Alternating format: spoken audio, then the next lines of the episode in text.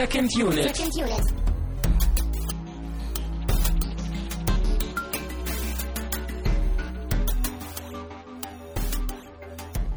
Herzlich willkommen zur neuesten Episode von Second Unit, oder heute auch besser bekannt als Christian lernt die Klassiker der Filmgeschichte kennen. Ich bin Tamino Muth und neben mir sitzt der eben schon erwähnte Christian Steiner. Hallo. Hallöchen. Es ist geschafft. Wieder ein Klassiker und ein fast schon Kindheitstrauma mhm. aufgeholt. Und deine Angriffsfläche verringert sich. Mhm. Bin ich jetzt auch Club, im Club der coolen Kinder? Ja. Ich muss auch sagen, es hat mich ja eigentlich gewundert, dass du den Film so lange nicht gesehen hast, weil eigentlich bist du doch ein Freund von Indie-Filmen, oder? Man muss dazu sagen, dass wir vorher bei der Vorbereitung schon uns gegenseitig vorgewarnt haben, dass wir einige Witze machen werden. Und eigentlich wollte, also wir haben nicht gesagt, welche Witze es werden, und eigentlich wollte ich den Indie-Witz zuerst machen. Aber äh, du wolltest also wirklich diesen Witz machen? Natürlich. Ja, gut, natürlich. Dass ich ihn zuerst gemacht habe. Dann kriege ich nämlich jetzt die Bonuspunkte dafür. Ja, und damit bin ich wieder äh, entlassen aus dem Club der coolen Kinder. Tja, kann man nichts machen. Du hast mal kurz die Tür angeguckt. Also du bist und so, ein, dann von außen so ein halbes wieder, Mitglied. Und sie dann von außen wieder verschlossen. Mhm. Alles klar.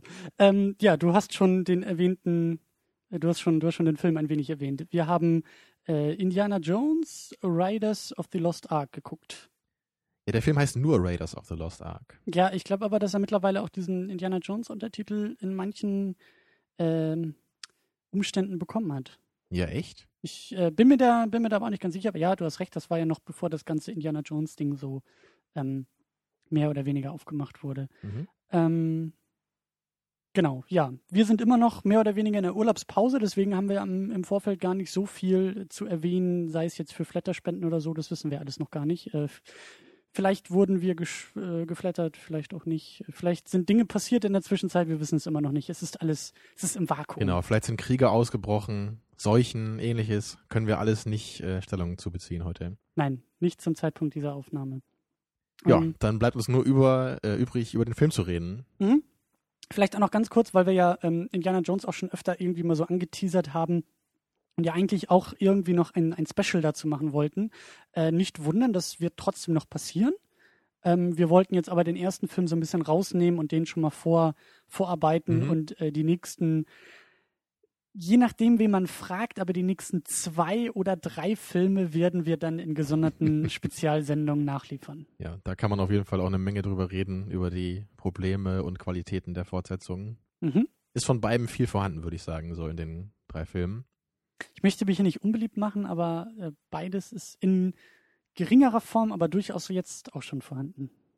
Mhm. Mhm. Oha. Ja, ich, da ich mach höre ich schon, die Nerd-Rage ist am Brodeln hier draußen. Ja, und das, das einen Monat, bevor sie eigentlich brodelt, also. Ja. ja. Aber äh, bevor wir zum Film kommen, lass uns doch eigentlich äh, so klassisch mal wieder mit dem Vorverständnis anfangen. Ne? Wir mhm. haben es ja eben schon so ein bisschen erwähnt, du hast den Film halt nie so richtig gesehen, ja. aber trotzdem wusstest du ja, was Indiana Jones ist, nehme ich mal an. Ja, natürlich. Ähm, durch Filmzitate, diese Szene, diese Eröffnungsszene mit dem, mit dieser rollenden Kugel ist mhm. mir natürlich ein Begriff gewesen. Ähm, ich glaube, ich habe auch irgendwie mal vom, vom Ende ein paar Ausschnitte irgendwie durch Zufall im Fernsehen gesehen. Aber du meinst doch so, oh, da laufen Leute mit Hakenkreuzen durch die Wüste. So, was ist das denn für ein Film? ja, ja. Also, das war, wie gesagt, irgendwann im Fernsehen und völlig out of context. Und ja, ich habe schon gesehen, ah, das müsste jetzt Indiana Jones sein. Aber hey, wenn du weißt, dass du irgendwie neunzig oder hundert Minuten vorher verpasst hast, dann ist dir der Rest eigentlich auch egal. Ähm, ja, aber... Also, um, um vielleicht auch schon ein wenig vorweg zu spoilern, der Film hat mir gut gefallen. Äh, Puh. Das, das auf jeden Fall. Und äh, ich ärgere mich eben auch ein wenig, ähm, äh, das Ganze nicht irgendwie im Kindesalter mitbekommen zu haben. Ich überlege mhm. tatsächlich, ob ich das Jugendamt anrufen werde und äh, nachträglich Beschwerde für meine Erziehung einlege. Aber ähm, ich weiß nicht, ob die mir glauben würden. Und bei den Fortsetzungen, hast du da noch irgendwas im Hinterkopf oder sind die dir auch noch völlig unbekannt? Ich habe, glaube ich, mal das Review von äh, Mister Plinkett von Red Letter Media zum vierten Teil gesehen, den er ja auch mhm. ziemlich auseinandergenommen hat. Ähm, und ich kann mich auch daran erinnern, auch, auch über Freunde, die den Film dann damals irgendwie geschaut haben und die halt auch super enttäuscht waren äh, von, von diesem vierten Teil aus dem Jahr zweitausendacht. Mhm. Aber sonst... Ich glaube, von den, von, den, ähm, von den beiden richtigen Fortsetzungen äh, ist mir eigentlich nichts bekannt. Lustigerweise kenne ich aber auch eine ganze Menge, das ist mir jetzt aufgefallen, äh, weil ich großer Fan der, der Videospielserie Uncharted bin, die es auf der PlayStation drei gibt. Und natürlich war mir im Vorfeld auch klar, dass die halt sehr stark an Indiana Jones angelegt ist. Also das ist eine Mischung aus Indiana Jones und äh, den Videospielen Tomb Raider. Aber mhm. jetzt ist mir halt aufgefallen, wie stark die sich wirklich an Indiana Jones anlehnen und wie sehr der Film eigentlich das ganze Konzept und die ganze Formel für das Videospiel vorgegeben hat. Also wenn man die Charaktere da austauschen würde und eben durch die Figuren oder einfach nur die Namen so ein bisschen ersetzen würde durch die äh, Namen aus dem Film, dann wäre es, das wird genau passen. Also das ist von der Stimmung, von den Locations, vom Aufbau, von den Charakteren, das ist irgendwie genau wie in einem Film. Da war wohl die Lizenz ein bisschen zu teuer, ne? Man gut, sonst wäre vielleicht nur Müll draus geworden. Ja, gibt es denn sonst noch Indiana Jones Spiele? Ich glaube, es gibt ein ziemlich gefeiertes ähm, Lucas Arts Adventure Spiel, irgendwie Anfang der neunziger also ich, oder so. Das habe ich nämlich, glaube ich, mal gespielt. Also eins habe ich mal gespielt bei einem Kumpel, da haben wir uns immer nach der Schule getroffen und das gespielt. Da musste man sehr viel so Rätsel lösen und so. Mhm. Ich glaube, Turm von Babel hieß das. Das kann sein, ich, ich weiß es nicht. Also das war auf jeden Fall sehr charmant, ja. Auch ja. so mit der Synchronstimme von, von Harrison Ford. Sehr hübsch gemacht eigentlich, ja. Mhm. Was das, war denn das, so? das, das war das Einzige, ja? Ja. Wundert mich ja, weil heutzutage gibt es doch eigentlich von allem immer irgendwie zig Spiele. Wenn man da wie an Star Wars denkt, ja. da gibt es doch irgendwie hundert Videospiele zu. Ne? Ja, ich glaube, es gab auch ein paar mehr, aber ähm, ich bin mir jetzt nicht ganz sicher, ob die auch alle wirklich gut waren. Also ist auch nicht so ganz, wie gesagt, Anfang der neunziger, da war ich noch ein bisschen zu klein fürs bewusste Videospielen. Äh, Wir sollten mal ein Videospiel Zeit. zu diesem Film Far Cry machen. Von Uwe Boll. Hm. Zum Beispiel, ja. Mhm. Ja, äh, so weiter im Text. Ja, dein Vorverständnis. Also du kanntest den Film. Genau, ich habe die äh, ersten drei Filme alle schon sehr oft gesehen und ich mag die auch alle. Ich finde den ersten deutlich am besten. Viele mögen ja den dritten sehr gerne, den finde ich eher am schwächsten, von, also von den ersten dreien. Der vierte also den ist halt vierten klammern wir jetzt einfach mal lieber ein ja, bisschen der vierte aus, ist oder? halt so, der ist halt so Star Wars Prequel-mäßig, ne? Also ja. der ist ungefähr so auf dem Niveau und der ist einfach völlig unnötig. Ja. Also meiner Meinung nach zumindest. Vielleicht kann man da auch noch ein paar nette Aspekte finden, aber ist auf jeden Fall schwierig. Ich bin allerdings nicht ähm, so ein richtiger Indiana Jones-Fan, also das würde ich nicht sagen. Mhm. Also ich mag die Filme alle sehr gerne und ich finde die auch so, ich gucke die sehr gerne, ich respektiere die auch, aber ich habe da glaube ich nicht so einen so einen Platz im Herzen für die so richtig, weil ich auch nie früher so mit denen aufgewachsen bin. Ja, ich habe die halt schon im, so im Kindesalter gesehen, aber jetzt nicht irgendwie so, als ich sechs war, so wie die Star Wars-Filme, sondern glaube ich eher so, als ich so zwölf, dreizehn, vierzehn war. Mhm. Ach, das ist doch eigentlich immer noch ein gutes Alter, oder? Für die Filme? Ja. Aber irgendwie, also so, so diese Turtles-Filme zum Beispiel oder Star Wars, die haben irgendwie für mich, die haben mich früher mehr bewegt, glaube ich, als Kind. Ich weiß noch nicht, woran das lag. Ich mochte die Indiana Jones-Filme auch immer, mhm. aber kann man ja nie so genau sagen, woran das denn lag. Es war nie so eine Liebesgeschichte zwischen mir und den Filmen. Mhm. Ja, also ich, ich kann es mir gut vorstellen, dass das irgendwie auch thematisch und ähm, ja durch den, durch den, ähm, durch das Setting vielleicht auch irgendwie daherkommt. Also ich ja. bin ja zum Beispiel auch bekanntermaßen kein großer Freund von Fantasy, also schon, aber Fantasy zum Beispiel packt mich einfach nicht so sehr.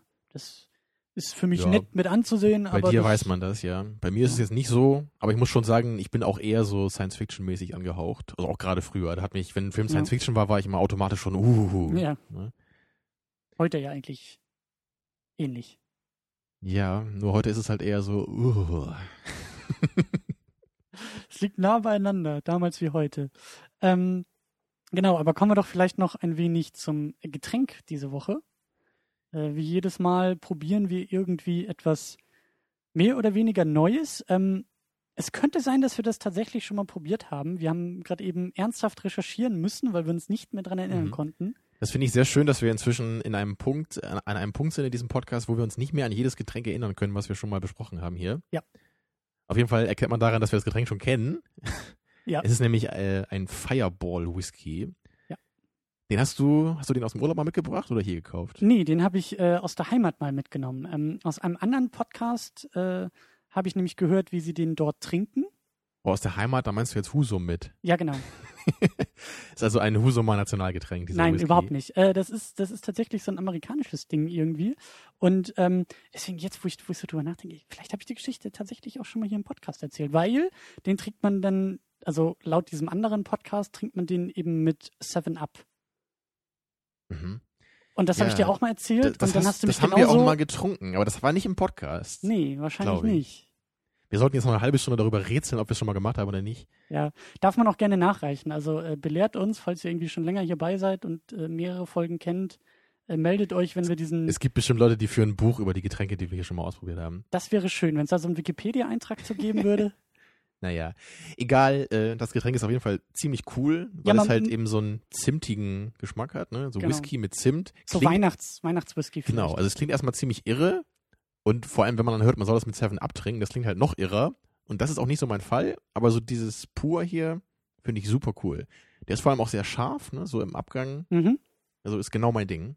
Prost. Passt eigentlich ja, auch ganz Prost gut nochmal. Zu Indiana Jones, weil sie da ja auch öfter Whisky getrunken haben und äh, ja, das Ding explodiert ähnlich wie so manche Nazis.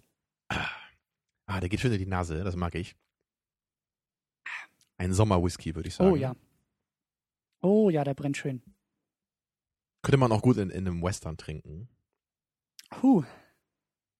Und nicht nachspülen, Christian, das ist ja Schummeln. Das muss aber auch manchmal sein. Ich muss ja hier irgendwie noch versuchen, das Ruder, äh, ne?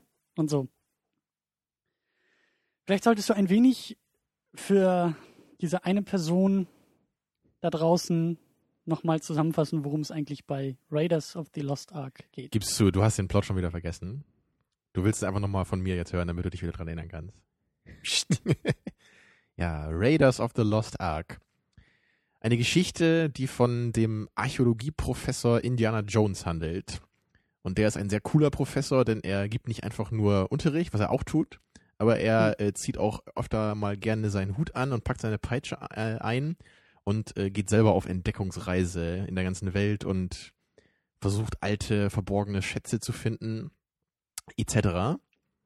Und dieser Indiana Jones wird äh, beauftragt von der amerikanischen Regierung, glaube ich, dass er nach Ägypten fliegen soll, weil nämlich dort die Nazis, also daran sieht man, wir befinden uns zur Zeit des Zweiten Weltkriegs, die Nazis... Ja, kurz versuch- davor, ne? sechsunddreißig war das, glaube ich. Davor sogar noch? Ja. Okay, ja. Zur Nazi-Zeit zumindest. Und äh, die Nazis graben nämlich in Ägypten nach verborgenen Schätzen. Ne, weil die Nazis haben sich ja auch für sowas interessiert, für so mystische Dinge, mhm. die halt irgendwie helfen sollten, den Krieg zu gewinnen dann später. Hat nicht funktioniert. Jedenfalls ähm, wird Indiana Jones dahin geschickt und er ist dann auch da in Ägypten und er gerät dann halt eben mit den Nazis in Konflikt, weil nämlich beide nach der Bundeslade suchen oder äh, The Ark auf mhm. Englisch, der, das namensgebende Artefakt, was äh, merkwürdige Kräfte hat und irgendwie so die Toten wieder erwecken kann oder irgendwie so ähnlich, ne? So die, die Geister mhm. kommen. Sollten da nicht, da raus. Waren da nicht oder sind da nicht irgendwie die, die Überreste der zehn Gebote irgendwie transportiert genau, worden? Genau, die wurden da, glaube ich, von dem Berg runter transportiert von Moses, ne, als er sie bekommen hat, in dieser Lade.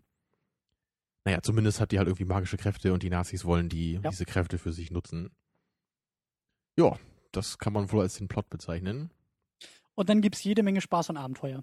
Genau, viel Adventure, Verfolgungsjagden, Faustkämpfe, Explosionen, Wüstensand und natürlich das eingängigste Theme der Filmgeschichte. Ja, John Williams war mal wieder am Werkeln. Aber ähm, nicht nur der, sondern ähm, auch eine spannende Kombination eigentlich aus Produzenten und Regisseuren, George Lucas und Steven Spielberg. Ähm, haben die eigentlich in der Kombination noch andere Sachen? Also ja, Indiana Jones, aber ich glaube nicht, ne? Ich glaube, George Lucas hat mal so ein bisschen mhm. bei dem E T Remake, äh, nicht Remake, aber bei dem Jubiläumsding äh, mit reingepfuscht. Meinst du, die Idee mit den Handys kam von ihm? Mit Sicherheit. Aber ähm, ja, meines Wissens haben die beiden jetzt auch nicht konkret wieder was zusammen gemacht später. Nein. Die sind ja wohl gut befreundet, ne? Aber ja, also so die, die Geschichte, Hinsicht... die Geschichte und irgendwie, ähm, also die Geschichte soll von George Lucas stammen. Nicht das Drehbuch, aber äh, die Geschichte zumindest. Und er hat eben auch produziert. Aber so diese, oh ja, und Steven Spielberg hat dann eben Regie geführt. Mhm. Der Film ist von einundachtzig? einundachtzig? Ich dachte zweiundachtzig. Nee, ich meine einundachtzig. Auf jeden Fall Anfang der achtziger. Äh, Spielberg war da ja auch noch relativ unbeschrieben und Lucas mehr oder weniger mittendrin in seinem Star Wars Imperium. Genau. Und der erste Film kam anscheinend zwischen den beiden letzten Star Wars Filmen dann raus, ne? Was ich gar nicht wusste. Also muss ja, ja. Ne, wenn das, wenn das mit der Zeit ist. Ich dachte immer, das wäre so ein Ding, was erst nach Star Wars rausgekommen wäre, also Mitte der achtziger. Tja, man lernt nie aus. Jedenfalls ganz interessant, genau. Möchte ich auch mal sagen, weil, also dass man halt so Han Solo, das Charakter, ne, irgendwie, also Harrison Ford halt eben so ein bisschen aus Star Wars rausgezogen hat und dann halt so, man könnte ja fast sagen, so ein bisschen so Spin-off, ne, von, weil alle halt Han Solo so toll fanden. Dann muss man ja, ja irgendwas machen mit Harrison Ford. Ne? Es gibt ja irgendwie auch diese schöne Theorie, dass das Ganze nur äh, Träume von äh, Han Solo sind, wenn er die Peitsche anzieht und so. Keine Ahnung, wäre ja, fehlt schön. Ja nicht allzu viel. So, ja. Ne? Ähm, ja, aber du hast schon recht. Also irgendwie, ähm, gerade auch durch den, durch den gleichen Schauspieler, ne, weckt das natürlich irgendwie Verbindungen und äh, eben. Und ich finde es halt ganz interessant, dass halt für mich auch Harrison Ford eigentlich in diesen beiden Rollen mit Abstand am besten funktioniert hat, so in seiner gesamten Filmkarriere. Mhm. Ich muss halt sagen, so eigentlich so alle anderen Rollen, die ich jetzt mit ihm kenne, das war irgendwie immer so für mich so, so vom Gefühl her so, was macht Han Solo in diesem Film? Oder was macht Indiana Jones in dieser Rolle? Und selbst bei Blade Runner, den ich unglaublich cool finde, war es für mich immer so ein bisschen so, dass ich das Gefühl habe, so Harrison Ford gehört da irgendwie nicht rein. Warum, warum hast du solche Gefühle? Einfach nur, weil es der Schauspieler ist? Oder weil er immer wieder auch diese selbe, dieses selbe Schauspiel in anderen Filmen... Nee, das gar nicht, sondern weil er, glaube ich, einfach in diesen beiden Rollen so unglaublich gut funktioniert hat für mich. Und ich, das hat sich für mich einfach so eingebrannt. Mhm. Das ist für mich so Harrison Ford. Und das mhm. kann er am besten. Und wenn er halt jetzt irgendwie so in diesen anderen Filmen, wenn er da ein bisschen älter ist, irgendwie und dann irgendwie eine Brille aufhat, so das, das fühlt sich für mich irgendwie komisch an.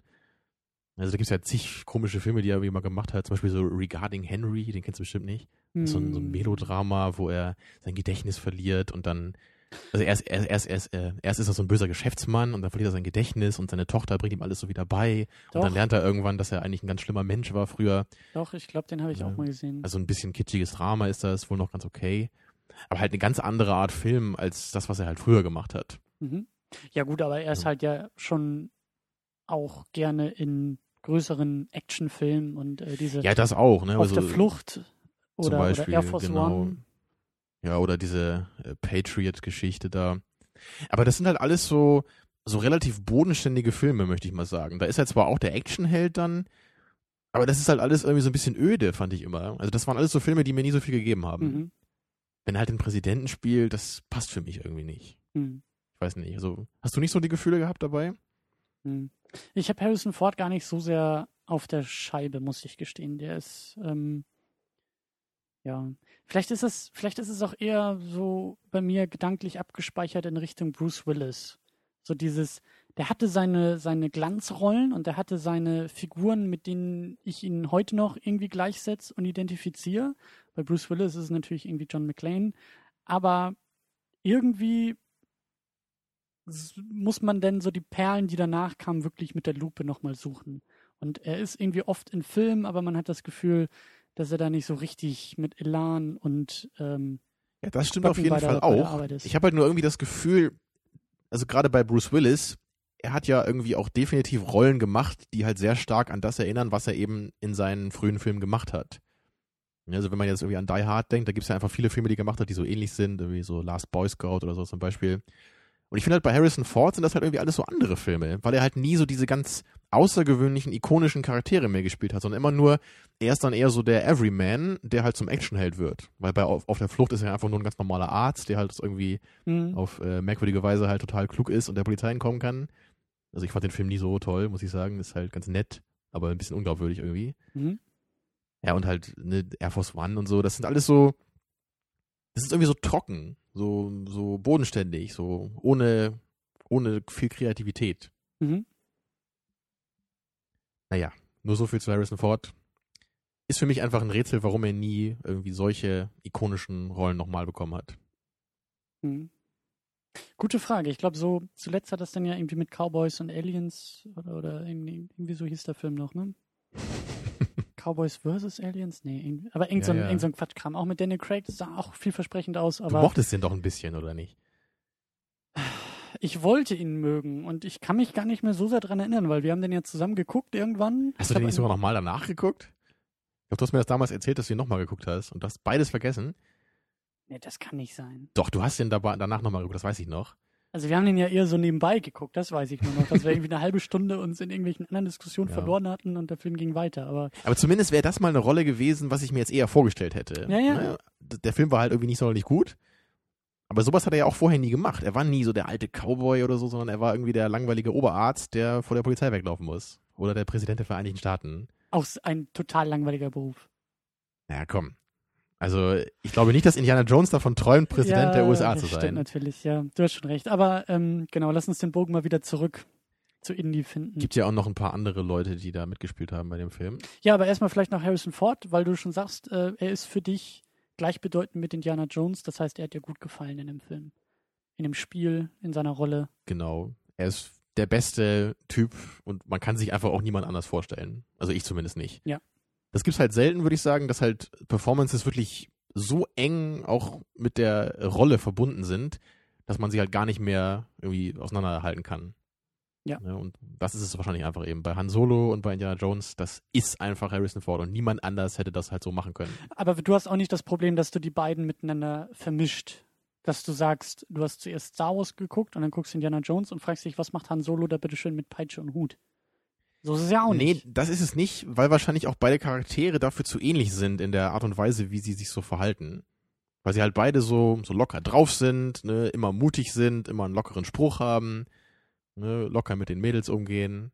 Also da ist für mich nicht äh, so eine große Kluft dazwischen. Und deswegen und war das für mich, glaube ich, nie ein Problem. Das verstehe ich nicht. Und deshalb, deshalb kannst du sie auseinanderhalten, weil da kein großer Unterschied ist? Nee, deswegen muss ich sie gar nicht so sehr auseinanderhalten. Ach so. Okay, also, aber wie gesagt, du hast nicht das Problem, irgendwie jetzt die eine Rolle mit der anderen irgendwie dann dadurch zu verwechseln, weil du sagst, also du, du, du kannst trotzdem irgendwie... Ja, ich meinte halt, man kann halt nicht so viel verwechseln, weil es halt im Grunde auch keinen großen Unterschied gibt. Ja, aber hm, das verstehe ich nicht. Das heißt, so ganz, du bist halt, du bist halt eh immer richtig. Auch wenn du jetzt denkst, das ist ja Han Solo bei Indiana Jones, ist es halt kein Problem, weil der einfach da reinpasst. Ja, ja. Hm. So macht Sinn. Ja, ich hoffe, das macht Sinn, was ich sage, aber so fühle ich mich dabei ein bisschen, immer. Ja, ja. So. Also man könnte sicherlich, wenn man eine böse Zunge hätte, auch sagen, ach, dieses Indiana Jones, das ist ja einfach nur Han Solo, ist Charakter, rausgezogen und in ein neues Setting gesetzt. Hm. Wenn man böse wäre, könnte man das durchaus sagen. Also da könnte man, glaube ich, nicht viel gegen sagen, außer dass es einfach extrem viel Spaß macht. Ja, aber wir sind nicht böse. Wir versuchen wir doch nicht und vor allem ich nicht. Ich finde ja. doch bei jedem Film noch was Gutes. Da musst du selber lachen. Ähm, genau, es spielen noch andere Leute mit, nämlich äh, die wunderbare Karen Allen als Marion Ravenwood. Die ich auch nie wieder in einem Film gesehen habe, außer in Indiana Jones vier. Die, glaube ich, viele nie wieder gesehen haben. Zumindest sah ihr I M D B-Eintrag nicht so aus, als ob sie noch viel oder Bekanntes gemacht hätte. Ja, ist ja fast so ein bisschen wie bei Star Wars, ne? So Mark Hamill, den hat man ja auch nie so richtig wieder gesehen. Und Mark Hamill, was man vielleicht wissen muss, war lange Zeit der Joker. Das weiß ich sogar, in ja. In den Animationsserien, äh, Filmen und Videospielen. Genau, aber er hat sich natürlich total die Show stehlen lassen von Harrison Ford. Und schrecklicherweise habe ich gerade den Ach so, Namen... Bei Star Wars meinst du ja. jetzt? Okay, das war jetzt... Du kriegst die beiden Filme, glaube ich, durcheinander hier. Das ist der Whisky. So, ich habe gerade schrecklicherweise den Namen von Prinzessin Leia vergessen, den wirklichen Namen. Wie heißt die denn nochmal? Carrie Fisher. Genau, weil... Aber es macht auch Sinn, weil man sie ja auch nie wieder gesehen hat. Ja, stimmt schon. Also die ganze Star Wars-Clique hat sich, glaube ich, so ein bisschen festgefahren in den Rollen, bis auf Harrison Ford, der zumindest ja. durch Indiana Jones nochmal rausgefunden hat. Harrison Ford stiehlt jedem die Show. Tja. Das ist das Problem, ne? Ja. Dann haben wir bei Indiana Jones auch noch John Rhys Davies als Salah dabei, den wir auch, oder den du vor allen Dingen aus Herr der Ringe kennst. Du hast ihn gleich, nein, nicht gleich, aber du hast ihn wiedererkannt ich hab ihn an der vor allem, Stimme. Genau, ich habe ihn eher an der Stimme erkannt als am Äußeren, weil er nämlich Gimli gespielt hat in mhm. den Herr der Ringe-Filmen. Und das ist ja auch eine sehr markante Performance und wie Gimli so redet. Ne? Und da hat er ja auch noch den Baumbart gesprochen, ne? Den Baumhirten. Mhm. Und ich bin stolz auf mich, dass ich das erkannt habe, muss ich ganz ehrlich sagen. Ja, die Hürden waren groß, weil du wirklich nur an der Stimme, also am Gesicht, wenn man es weiß, auch, aber... Äh, Gimli mhm. steckt ja auch hinter jeder Menge Make-up und Bart und ist dann irgendwie auch ja. noch fünf Köpfe kleiner und ja. Durchaus, ja. ja. Aber natürlich immer cool, solche Leute da wieder zu entdecken, die man da überhaupt nicht erwartet hätte. Das ist auch das richtige Stichwort, denn Alfred Molina spielt auch noch mit. Er spielt ganz am Anfang äh, irgendwie den, den Schergen Satipo. Keine Ahnung, mhm. ob man es so richtig ausspricht, aber der... Ja, eine äh, ganz kleine Rolle nur. Ja, aber zumindest eine berühmte Rolle, ne? Diese Nummer da mit dem, mit dem Idol und mit der Whip. Dieser Austausch über Klar. den Abgrund. Auf jeden Fall ganz, ganz großartiger Beginn des Films. Ja, damals war Alfred Molina noch ein bisschen jünger und ein bisschen schlanker. Ja, wir kennen ihn vor allen Dingen aus Spider-Man zwei. Den haben wir ja, ja auch schon mal besprochen. Da hat er ein paar mehr Arme als hier. Richtig. Und auch ein bisschen mehr äh, Screentime als hier. Mhm. Und bei ihm wären wir dann, glaube ich, auch schon bei dem grandiosen Anfang des Films, ne? Genau. Dieses ganz markante, diese ganz markante Eröffnungsszene da im Dschungel, wo sie halt nach diesem besagten Idol suchen. Und natürlich so einfach legendär. Da ist der äh, verborgene Tempel im Dschungel, ne? Die Eingeborenen wollen ihn irgendwie beschützen. Indiana Jones schlie- äh, schleicht sich rein, muss den Fallen ausweichen und kommt dann natürlich am Ende zu dem magischen Schatz. Den er denn, ja. er hat ja diesen, diesen Sack dabei mit dem Sand, was natürlich auch wunderbar ist. Also diese ganze Eröffnungsszene ist natürlich, so ikonisch wie sie ist, äh, berechtigt so berühmt, ähm, weil sie einfach wunderbar funktioniert. Ich meine, da sind wir eigentlich wieder bei der, bei der Diskussion, die wir in den letzten Wochen und Monaten ständig führen. Mein Gott, die achtziger wussten noch, wie man Filme macht. Ich finde diese Szene halt auch einfach so cool, weil sie halt eigentlich nicht viel mit dem Rest des Films zu tun hat. Sie dient halt nur dazu, die Charaktere zu etablieren. Das hat so ein bisschen was von Indiana Jones. Äh. Eine gewagte These, aber ich glaube, ich würde dir so einigermaßen zustimmen. Es ist die Hitze, es ist der Whisky. Ich wollte sagen, wie James Bond, der ja auch irgendwie mhm. am Anfang immer so diese eine Szene hat, die ihn schon irgendwo irgendwie zeigt, äh, in Aktion, was mehr oder weniger irgendwie mit dem Rest des Films zusammenhängt. Aber so diesen, mhm. diesen Moment von, ah, hier ist er und hier wirkt er. Besonders jetzt hier bei dem ersten Film, wo wir ihn ja noch gar nicht kennen oder kennen sollten. Das funktioniert gut. Also ich muss auch sagen, ich mag das eigentlich sehr gerne, wenn man eine Geschichte so schreibt. Bei den Simpsons zum Beispiel wurde das früher auch so ein bisschen so gemacht. Da gab es ja auch bei vielen Folgen immer so ein, so das erste Drittel hatte eigentlich gar nichts mit dem restlichen Plot zu tun. So, mhm. da ist dann irgendwas passiert ja, und ja. das führt dann irgendwie nur dazu, dass irgendwie Homer Stress mit irgendeinem hat oder was und das ist dann der richtige Plot. Und das ist ja hier im Grunde auch so. Man lernt halt den Villain schon mal kurz kennen, ne? Man lernt Indiana Jones kennen, aber es ist im Grunde irrelevant, was da genau passiert ist. Und es ist halt nur so ein bisschen so, man, man bekommt das Gefühl für die, so für die Atmosphäre, ne? Man weiß so, wie der Film ungefähr tickt. Ja. Man kriegt den Ton mit, man weiß, es wird abenteuerlich, es wird auch ein bisschen locker, aber trotzdem spannend. Und das ist einfach cool, ne? Und danach kann der Film sich dann auch erstmal die kurze Auszeit nehmen und dann etwas bodenständiger wieder in den U S A spielen. Und dann lernen wir, okay, Indiana Jones hat auch ein normales Leben. An der, an der Uni da. Und das ist einfach cool, ne? So dieser Sprung dann. Also wenn der Film ja. einfach angefangen hätte mit ihm, wie er eine Archäologie-Vorlesung ähm, hält, das wäre halt einfach langweilig gewesen. Und so ist es halt genau richtig. So, wir sehen ihn erst in Aktion und dann können wir auch kurz ein Stück zurückfahren, dann können wir ein bisschen Background lernen, ne? So die Story langsam in Gang bekommen. Ja. Das ist einfach super. Also perfektes äh, Writing. Ja, weil wir auch sofort ihn vorgestellt und dargestellt bekommen. Wir, wir müssen, also Exposition ist ja immer irgendwie schwierig und immer ein, eine Sache, die man, die man haben muss und die man irgendwie umgehen muss und mit der man sich vielleicht auch gar nicht so lange und so intensiv beschäftigen will, als Zuschauer auch.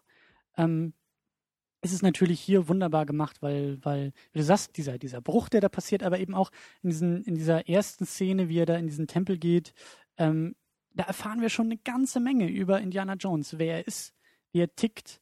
Diese, diese, äh, sie gehen da rein in den Tempel und dann sagt er ja dazu zu äh, Alfred Molinas äh, Charakter, hier, geh nicht ins Licht. Ja, die schleichen sich um das Licht herum und gehen ja an dieser Falle vorbei. Und erst mhm. dann hält er die Hand ins Licht und wir sehen, ah, da war eine Falle. Und wir wissen, Indiana Jones, der hat's drauf. Der hat ein bisschen genau. Gehirnschmalz. Er ist nicht der, der, der dümmste, der platteste von allen. Und dann auch, als er diesen Sand ja schon irgendwie in seinen, in seinen Beutel stopft, äh, ein paar Minuten, bevor er ihn denn ja wirklich braucht. Also man Obwohl merkt das leider schon, nicht funktioniert, ne? Ja, aber man merkt schon, äh, er ist nicht auf den Kopf gefallen, er ist nicht, er ist nicht der Dümmste, er ist ähm, mutig genug und er lässt da ja, glaube ich, auch schon in den ersten Momenten irgendwie seine Aversion gegenüber äh, Schlangen mhm. äh, äußern. Und, und also man erfährt schon irgendwie ein bisschen, wie er tickt, wer, wer so drauf ist, aber eben auch, wo seine Grenzen sind. Er ist nicht, er ist nicht Superman, er kann irgendwie nicht, nicht alles schaffen, sondern er muss auch manchmal einstecken und hat manchmal auch mehr Glück als Verstand, aber das gehört dazu. Meistens sogar, kann man schon sagen. Er sagt es, ja. er sagt es ja später irgendwie so von wegen, äh, ähm, das meiste hiervon ist irgendwie nicht geplant, sondern äh, ist eher spontan improvisiert, passiert. Ja. Ja, genau. Ja, aber auch seine richtige Einführung, also wenn man ihn zum ersten Mal im Bild sieht, ist halt auch total toll. Ne? Man sieht ihn ja erst mal eher so von ein bisschen weiter hinten, ne? So von, von hinten eher gefilmt und dann richtet ja einmal dieser eine Typ dann die Waffe auf ihn und dann dreht er sich natürlich um, nimmt seine Peitsche, schlägt ihm die ja. Knarre aus der Hand und dann hören wir die tolle Musik und der Zoom auf sein Gesicht mit diesem markanten Hut, ne? Großartig. Ja, genau. Ja, wenn man solche Charaktere zur Verfügung hat, dann kann man natürlich auch solche krassen Shots machen. Aber das ja. funktioniert halt auch nur, wenn halt wirklich dieser Charakter auch so ikonisch ist. Weil sonst wirkt es halt lächerlich. Ja, und wenn der Schauspieler das auch tragen kann. Und das ja. kann Harrison Ford. Ähm, aber wie du auch schon gesagt hast, dieser Bruch dann im Hörsaal ist, ist auch schön. Das fand ich auch sehr, sehr toll, wie wir aus diesem, aus diesem ersten Höhepunkt dann wirklich in so ein kleines Tief fallen. Und das, ich hatte das Gefühl, dass man ihm das auch so ein bisschen anmerkt. Dass, dass so diese Trockenheit und diese Nüchternheit da vorne an der Tafel vor dem Hörsaal, dass das auch nicht so unbedingt das ist, äh, was sein Leben erfüllt. Es gehört halt beides so dazu, ne? Natürlich. Wenn aber man das ist der coolste Archäologe aller Zeiten sein will. Natürlich. Und die Frauen, die liegen ihm alle zu Füßen. Genau. Das sind auch fast nur Frauen natürlich in der Archäologie-Vorlesung. Und die eine hat ja sogar Love You auf ihre äh, Augenwimpern geschrieben. Aber wobei, nee, man, wobei man ja sagen muss, äh, er bekommt dann ja auch noch von einem Herrn einen Apfel geschenkt. Im Vorbeigehen. Was auch immer das zu bedeuten hat. Hatte er ihn, er ihn da draufgelegt, den Apfel? Ja. Ohne Kommentar geht er einfach raus. Hm. Das weiß ich nicht, was das zu bedeuten hat. Man darf drüber rätseln. Ähm, genau. Aber auch die anderen Figuren ähm, werden sehr, sehr gut eingeführt. Also besonders diese, diese Marion, die ja in einer Bar sitzt in, was war das, Nepal? Nepal, ja. Ähm, und da ja schon, äh, ich weiß gar nicht mehr, was, was das für ein Gentleman war, aber die, die Herrschaften da irgendwie unter den Tisch trinkt. Oder war das auch eine Frau? Nee, das war so ein etwas beleibter Typ. Genau. Ja, und du sie dann, man merkt halt, sie kann anscheinend sehr gut trinken. Sie kann vor allen Dingen diesen kompletten Rausch dann wieder wegschütteln in dem Moment, wo Indiana Jones vor der Tür steht. Also da merkt man ihr dann gar nichts mehr an von dem Alkohol. Genau, sie kann auch völlig problemlos äh, sauer auf ihn sein. Da sie kann sich perfekt artikulieren. Genau, und ihm noch schön äh, eine saftige Ohrfeige verpassen, wie sich das gehört. Ja, aber das ist natürlich auch wunderbar. Also dann, aber das, das ist zum Beispiel auch genau so ein Moment, wo halt Han Solo und Indiana Jones halt auch genau gleich sind, ja, ne? Ja. Das ist ja genau wie die Dynamik, die Han Solo mit Leia hat, so, ne? Das dass sie sich halt irgendwie mögen, aber er halt trotzdem auch mal gerne eine Ohrfeige sitzen hat, so ungefähr. Ne? Ja, das stimmt.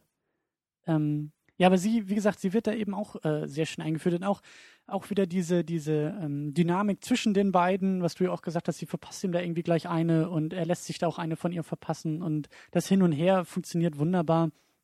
Aber ähm, auch als denn, als denn die Bösewichte, die Deutschen da irgendwie in diese, in diese äh, Taverne dann danach kommen. Also diese ganze Szene, diese, diese, diese ganze Taverne ist halt so wunderbar gemacht, weil da ganz viel mit Schatten gemacht, äh, gearbeitet wird. Mhm. Also auch dann Indiana Jones, der dann, dann zur Rettung kommt, ähm, wird ja auch, glaube ich, dann zuerst über, über Schatten an der Wand so ein bisschen gezeigt und dargestellt. Und, äh, genau, er kommt aus dem Hintergrund. Gefallen. Genau.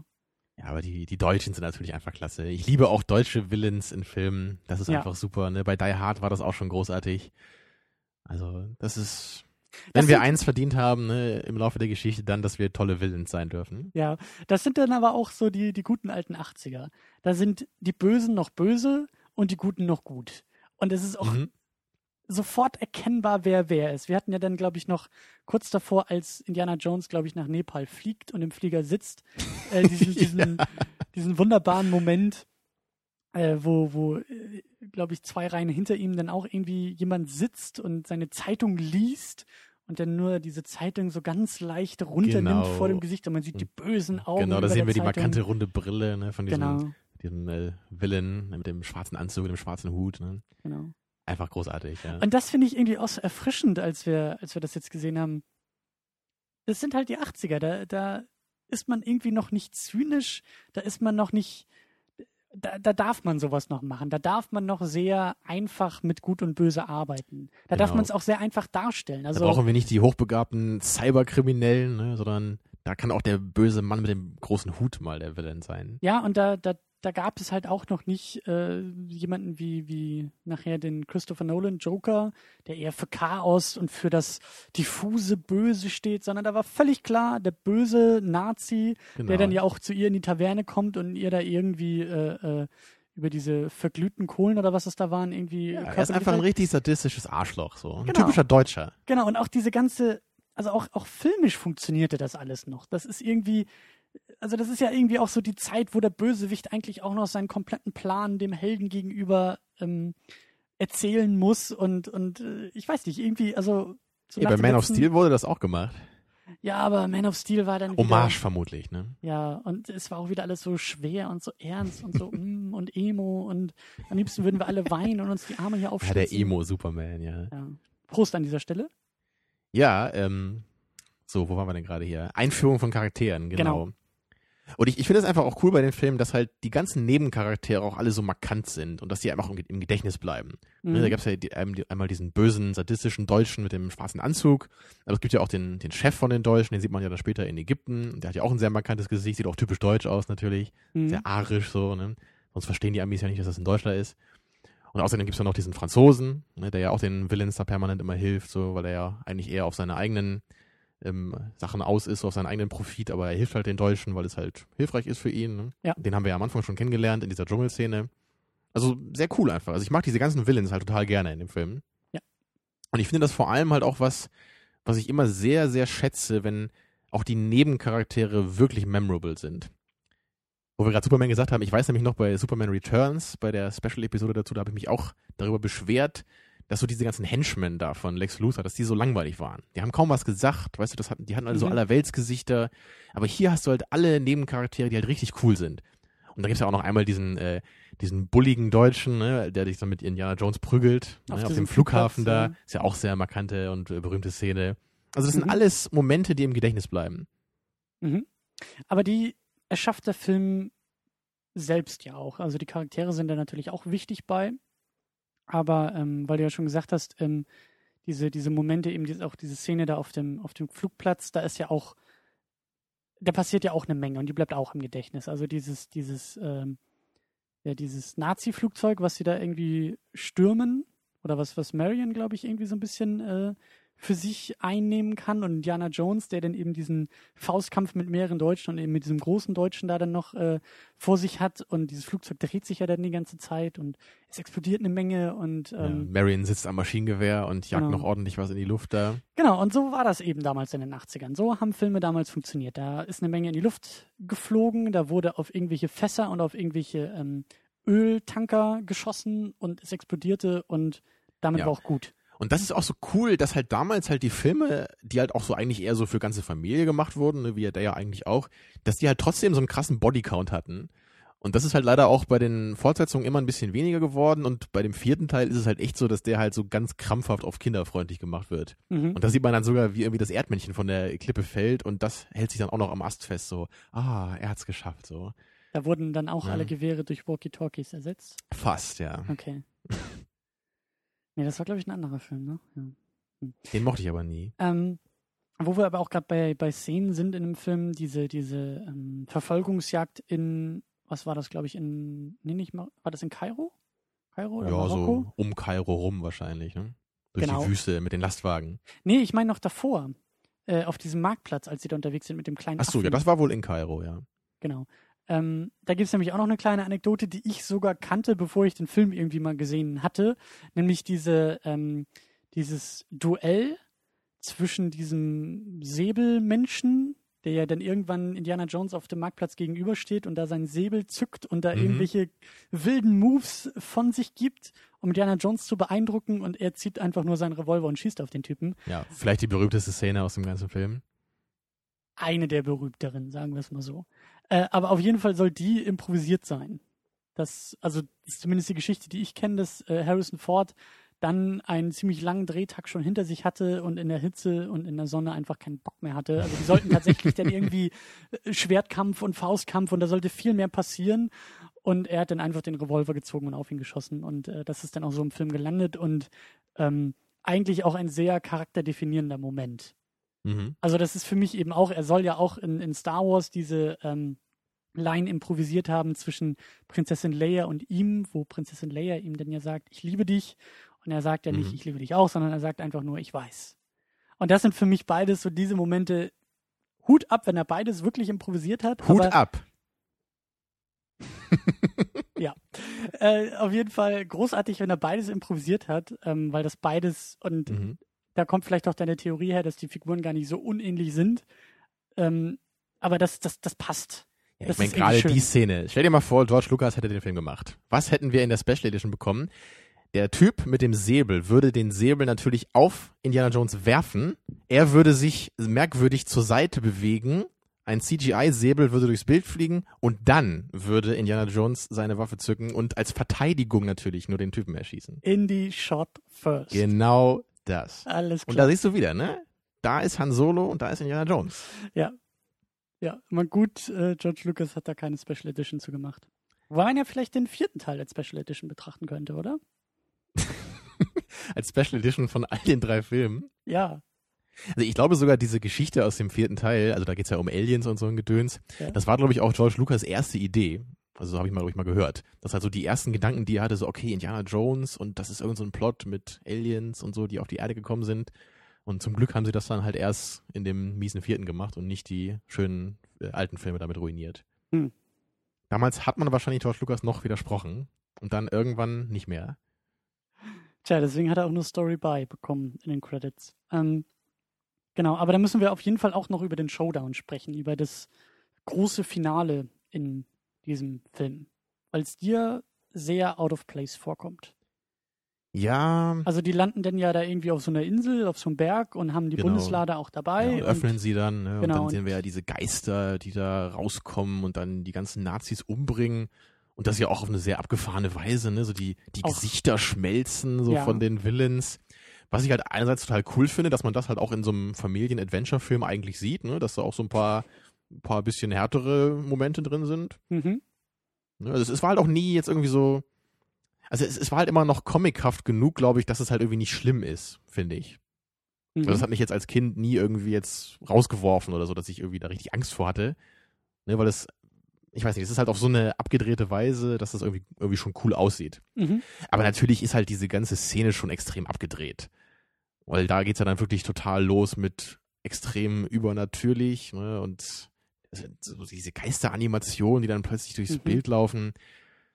Das war halt für mich immer so der, der Hauptaspekt, glaube ich, an den ganzen Indiana-Jones-Filmen, der mich immer gestört hat. Ich hatte eigentlich nie das Gefühl, dass dieser coole Charakter Indiana Jones, dass der sowas braucht in seinem Film. Dass der so diese Übernatürlichkeit braucht, ne? Dass, dass er das Ganze so auf so eine, ja, auf so ein Fantasy-Level bewegt. Ich hätte mir da eigentlich immer gewünscht, dass das Ganze so relativ realistisch bleibt. Mhm. Also zumindest von den Story-Elementen. Ne? Über die Plotholes und so können wir später noch reden. Aber so dieses Fantasy-Element, das war für mich irgendwie, das war für mich immer ein Fremdkörper. Ich hatte nie das Gefühl, dass das die Geschichte bereichern würde. Also ich habe immer das Gefühl gehabt, wenn die Nazis einfach nach irgendeinem so Artefakt gejagt hätten, ohne dass das jetzt wirklich magische Kräfte hätte. Man hätte doch eigentlich alle Action-Szenen genauso machen können. Wo wäre das Problem gewesen? Ja, ich glaube, dass, dass so etwas ein bisschen mehr Überraschung ins Spiel bringen kann. Das ist halt irgendwie auch so Spielberg-mäßig, ne? Ja. Also es passt schon irgendwie zu ihm, ne? Das, ja. Das ist halt, ich weiß nicht, ob das, ob das eher so ein, so ein achtziger-Ding auch ist, dass man irgendwie damals eher noch dachte, das, das wäre sonst irgendwie zu langweilig, da muss doch noch irgendwas ganz Außergewöhnliches, Magisches kommen. Hm. Naja.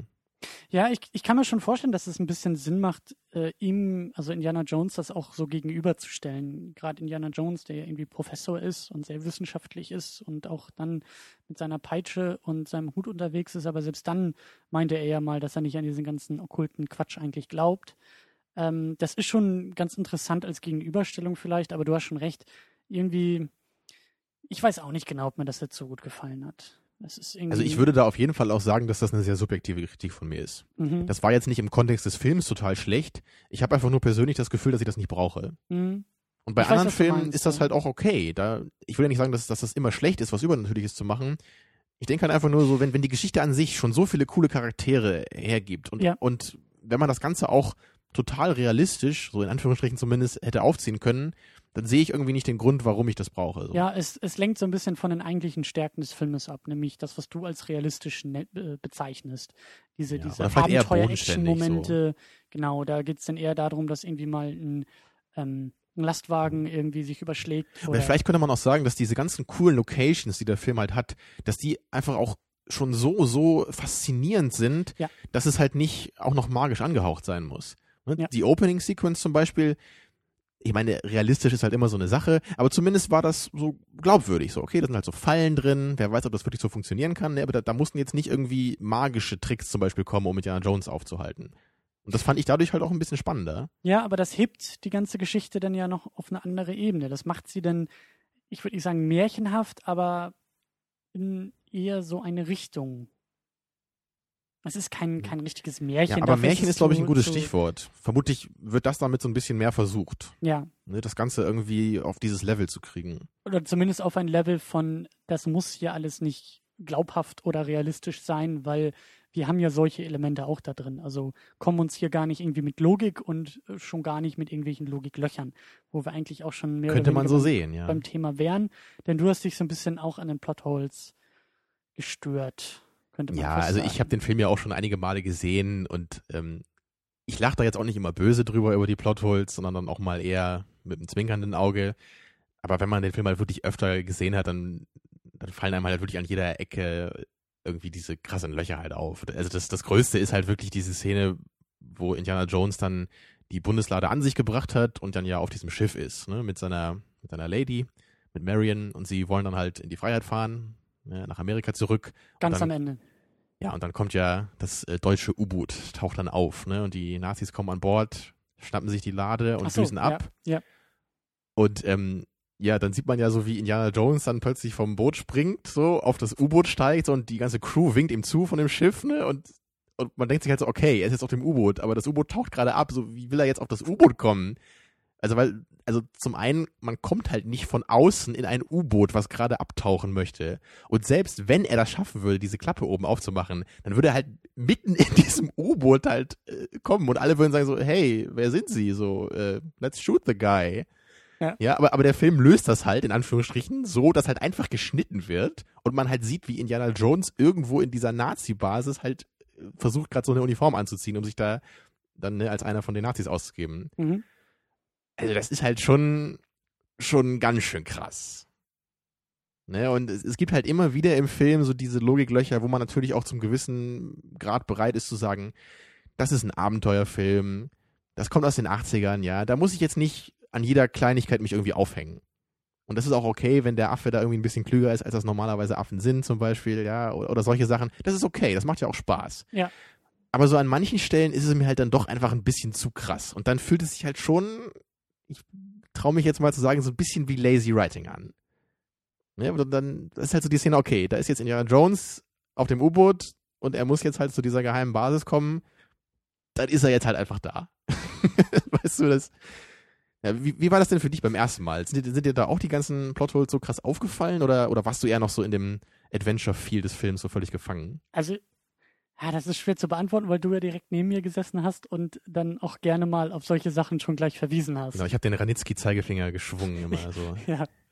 Ähm, ja, also ich muss sagen, ich glaube schon, dass der Film mich, mich da eher von ablenken konnte.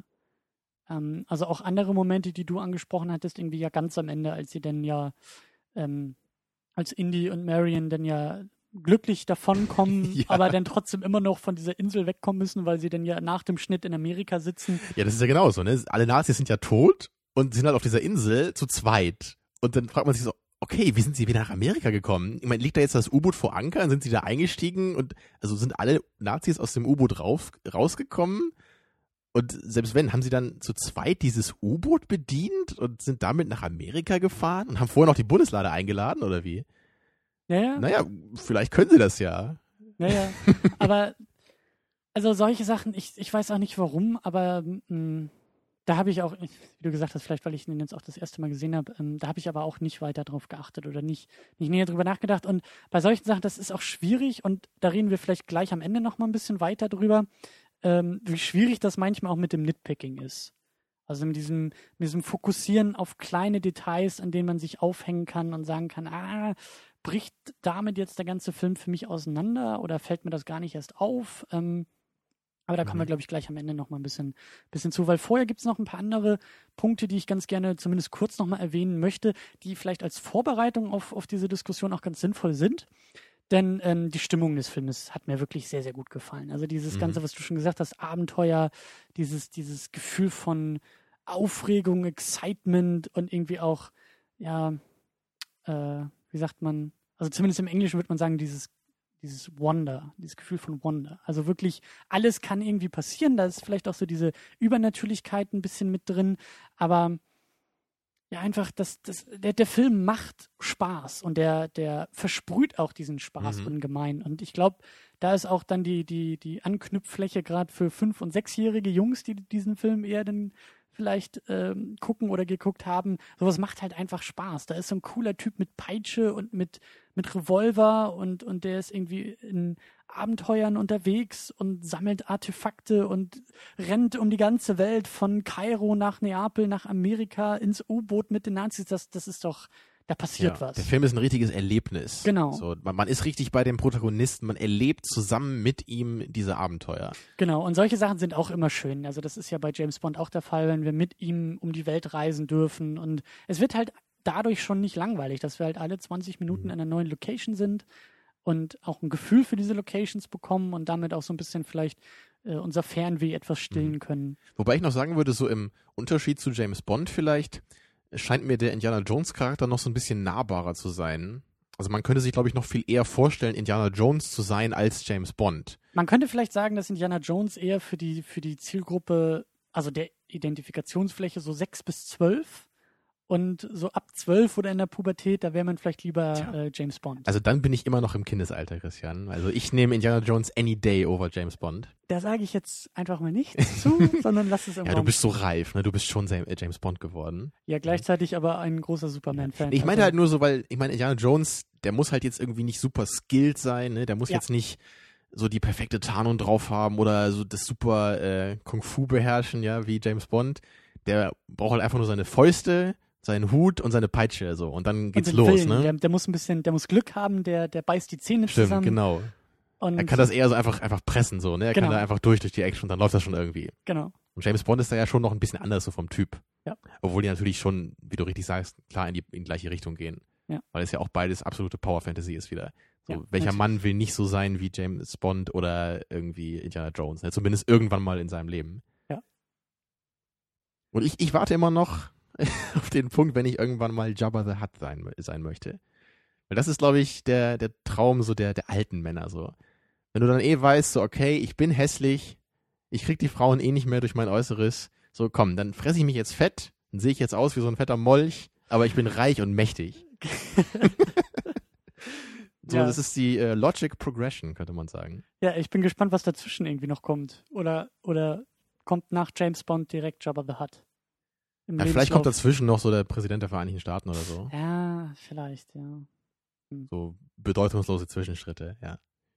Aber da gehen dann auch schon die Machtfantasien hm. eher los als ja. die, die Action. Oder vielleicht irgendwie Gast bei Second Unit oder so. Sowas. Ja. Das ist auch, nur das ist auch eine unglaubliche Power-Fantasy, glaube ja, ich. Ja, ist nur wenigen vorbehalten.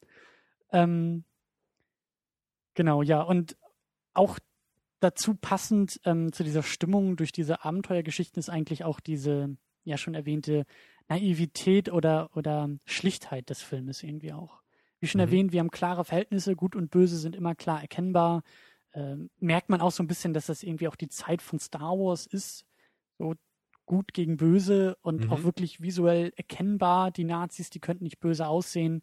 Auch dieser, dieser äh, Nazi-Chef da mit seiner Brille, der ja auch dieses äh, leicht böse Lachen drauf hat und diesen Akzent und das ist Das macht irgendwie auch Spaß. Das finde ich irgendwie auch schön, dass es halt wirklich auch diese Zeit ist. Also wir haben ja jetzt so in den letzten Wochen und Monaten auch uns ein bisschen so mit aktuelleren Blockbustern und sowas auseinandergesetzt und da war ja auch irgendwie ein bisschen viel Enttäuschung dabei. Aber das ist irgendwie auch so, so eine leichte Zeit. Das ist auch, auch dieser Film, der, der muss nicht, der muss nicht tausend Plot-Twists haben. Der muss uns nicht irgendwelche Rätsel aufwerfen, die er dann nur äh, aus welchen Gründen auch immer irgendwie weiter steigert, damit es noch rätselhafter ist, wie Prometheus oder, oder äh, Star Trek Into Darkness fällt mir da ein, wo man auch sagt, wo sind die Charaktere? Wo, wo kann ich andocken? Wo kann ich mitfühlen? Wo kann ich mitfiebern? Wo kann ich Spaß haben? Mhm. Und das ist jetzt wirklich hier bei Indiana Jones einfach geht's nicht. Das kann man vielleicht auch kritisieren und sagen, oh, damals war das ja alles viel zu platt und viel zu eindimensional und viel zu einfach, aber mir gefällt's. Ja, gerade wo du Star Trek sagst, da bin ich natürlich genau bei dir, weil meiner Meinung nach ist der halt genauso eindimensional von den Charakteren, aber soll halt irgendwie sonst was sein. Ja. Und hier hat man eher das Gefühl, es ist alles stimmig und es passt zusammen und da kommen ja eben auch die ganzen Kampfszenen noch dazu, die natürlich auch alle sehr naiv sind und das ist ja teilweise auch ein bisschen schlecht performt, so nach heutigen Standards. Ja. Da wird natürlich auch wieder sehr gerne mal daneben gehauen. Oder halt so, ich weiß nicht, einmal versteckt sich ja sogar Marion irgendwie in so einer, in so einer Box da, ne? Und dann rennen halt so die, die äh, Leute, die sie jagen, halt an ihr vorbei.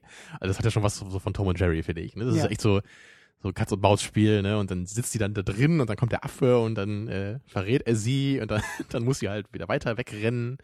Oder einmal verfolgt dann Indiana Jones halt äh, diese Typen, die halt dann diese Box tragen, wo Marion drin ist.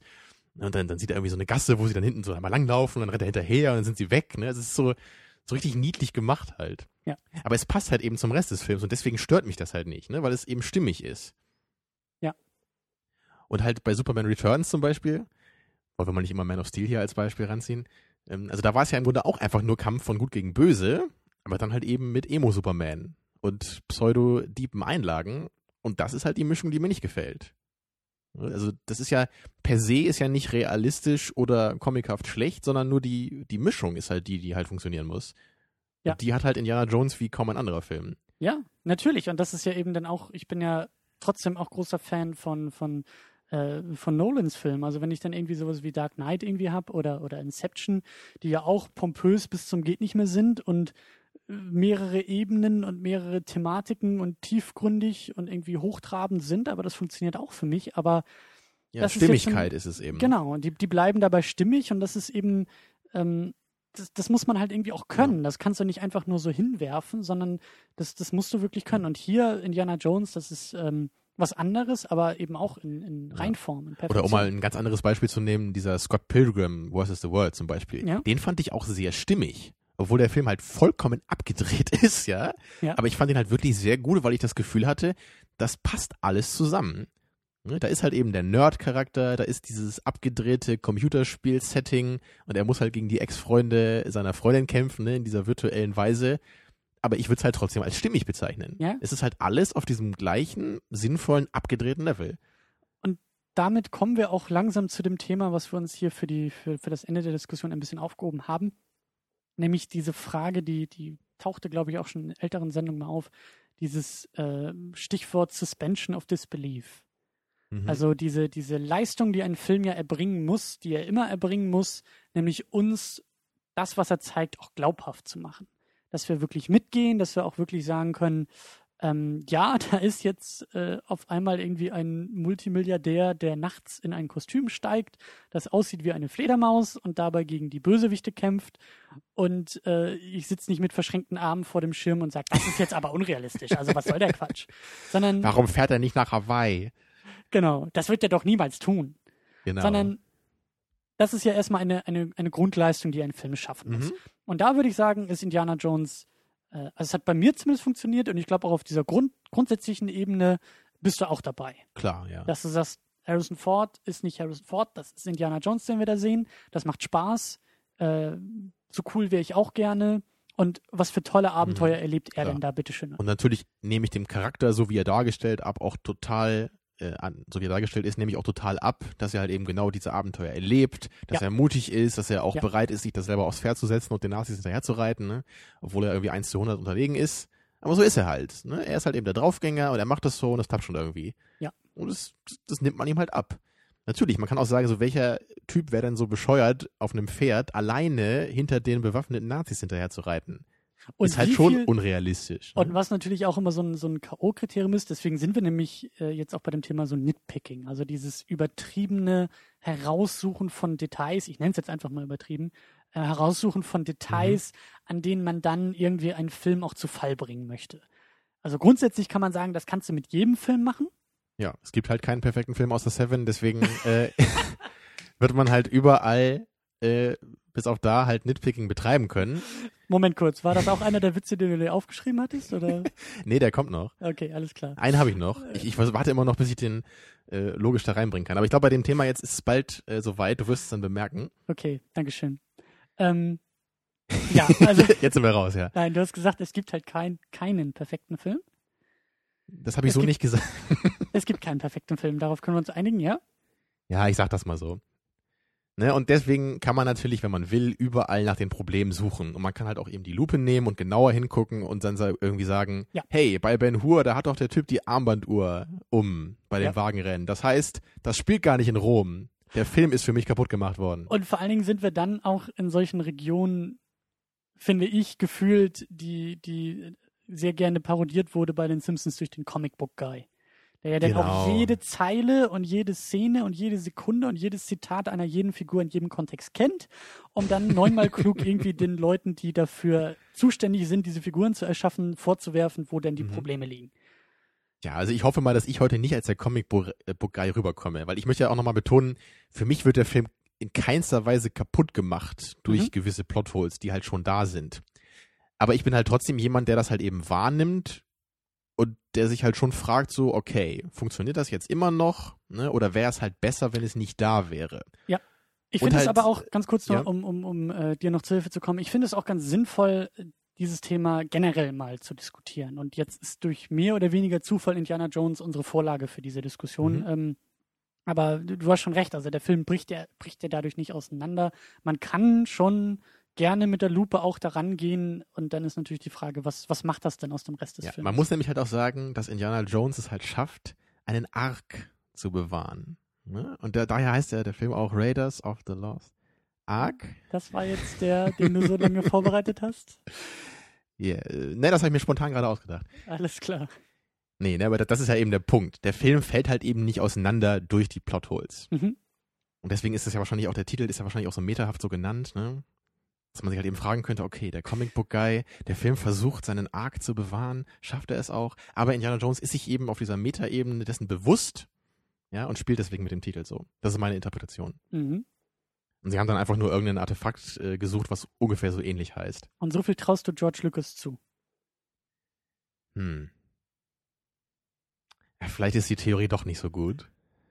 Ich wollte es nur mal in den Raum stellen. Nee. Ähm, aber also der Punkt ist ja eben jetzt ernsthaft mal, ne?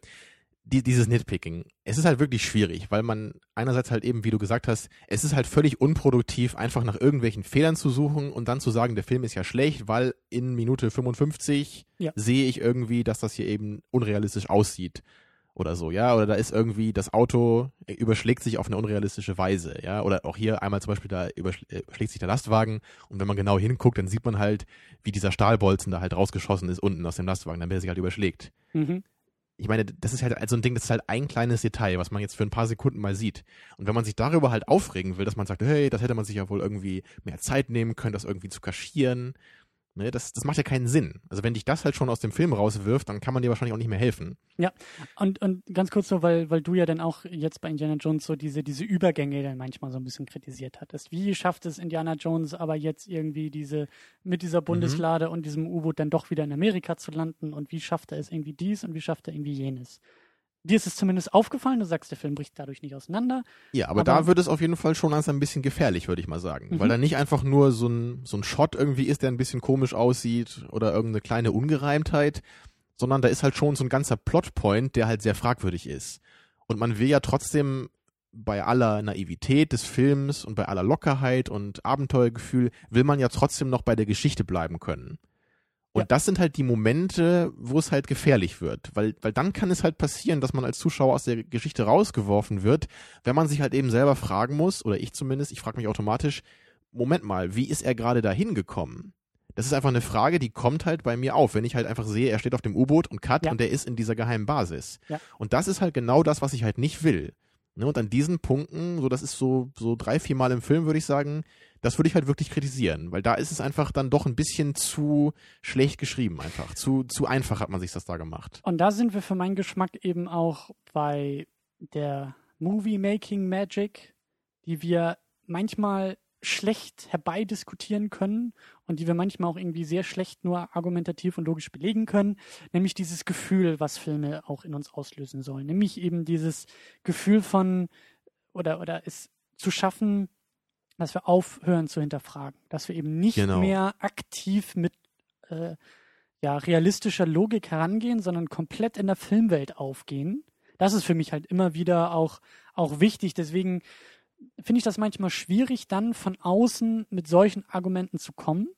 Und eben so, was du gerade gesagt hast, so diese Übergänge, bei der ich dann aber auch wieder sagen kann, ja, Filmschnitt ist aber nun mal nicht natürlich. Filmschnitt ist etwas Künstliches und deshalb kann ich damit nicht argumentativ vorgehen. Ich naja, kann aber, nicht aber ich, ich meine, ich kann mich halt, ich kann mir halt in der Szene nicht mal irgendwas zusammenreimen, was halt passiert sein könnte in der nein, Zeit. Ne? Also das war jetzt nicht gegen dich gerichtet oder so. Das, deine Kritik macht ja immer noch Sinn, aber ähm, sie wird halt durch Filmschnitt, glaube ich, erst richtig mh, gefördert bei dir.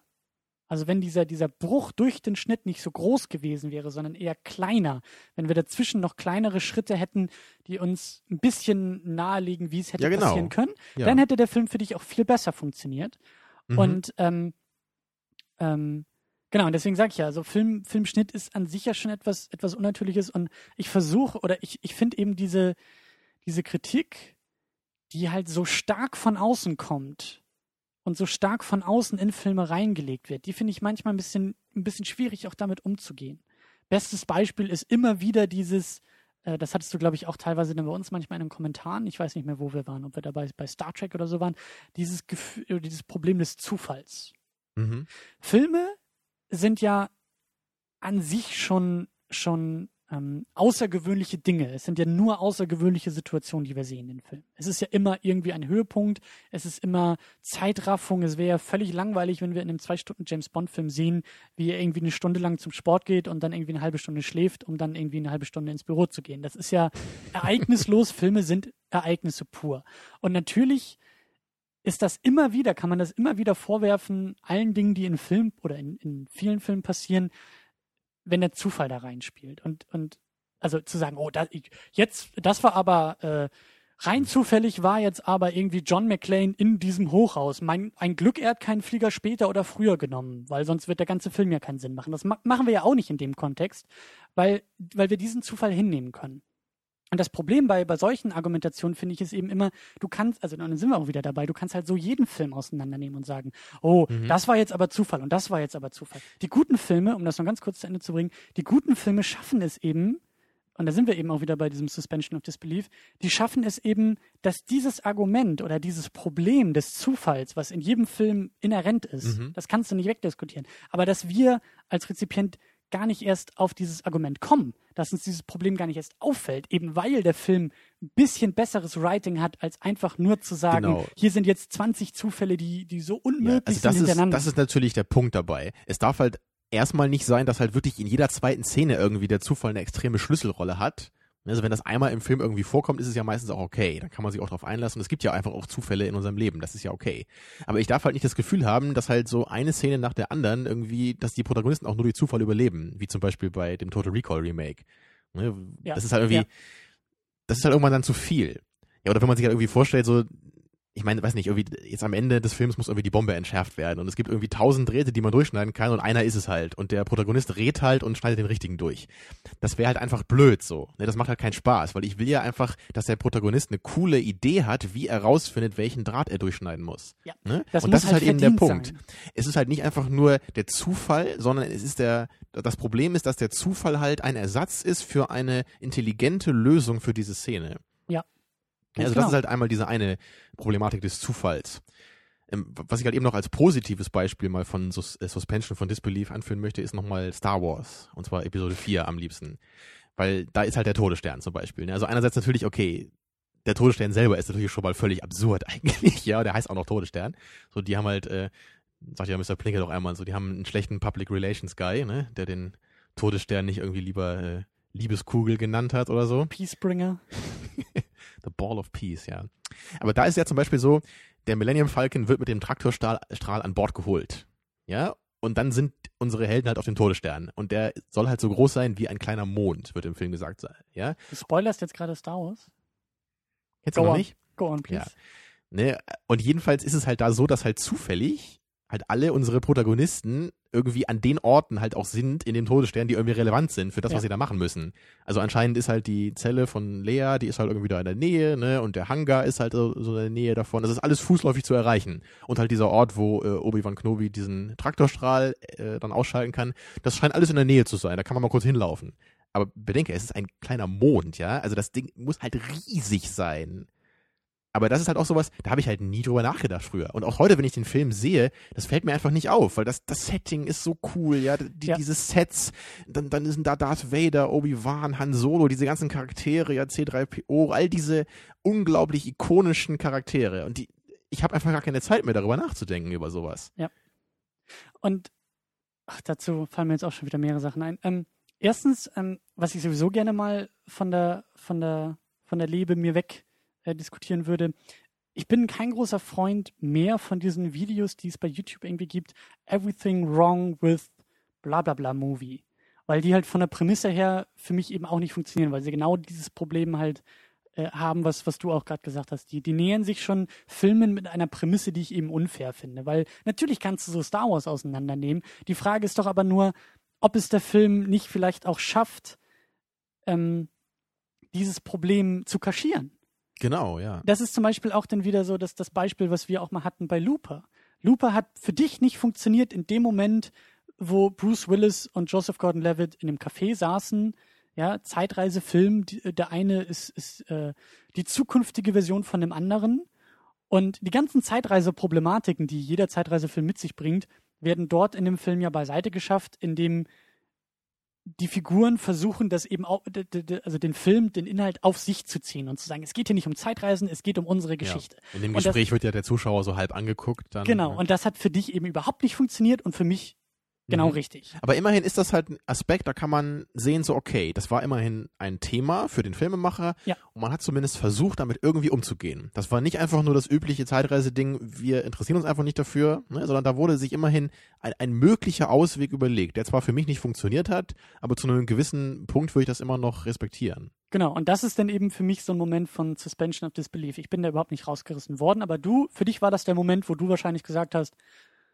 okay, hier bricht mhm. so viel für mich auseinander, dass ich nicht mehr ganz reinkomme.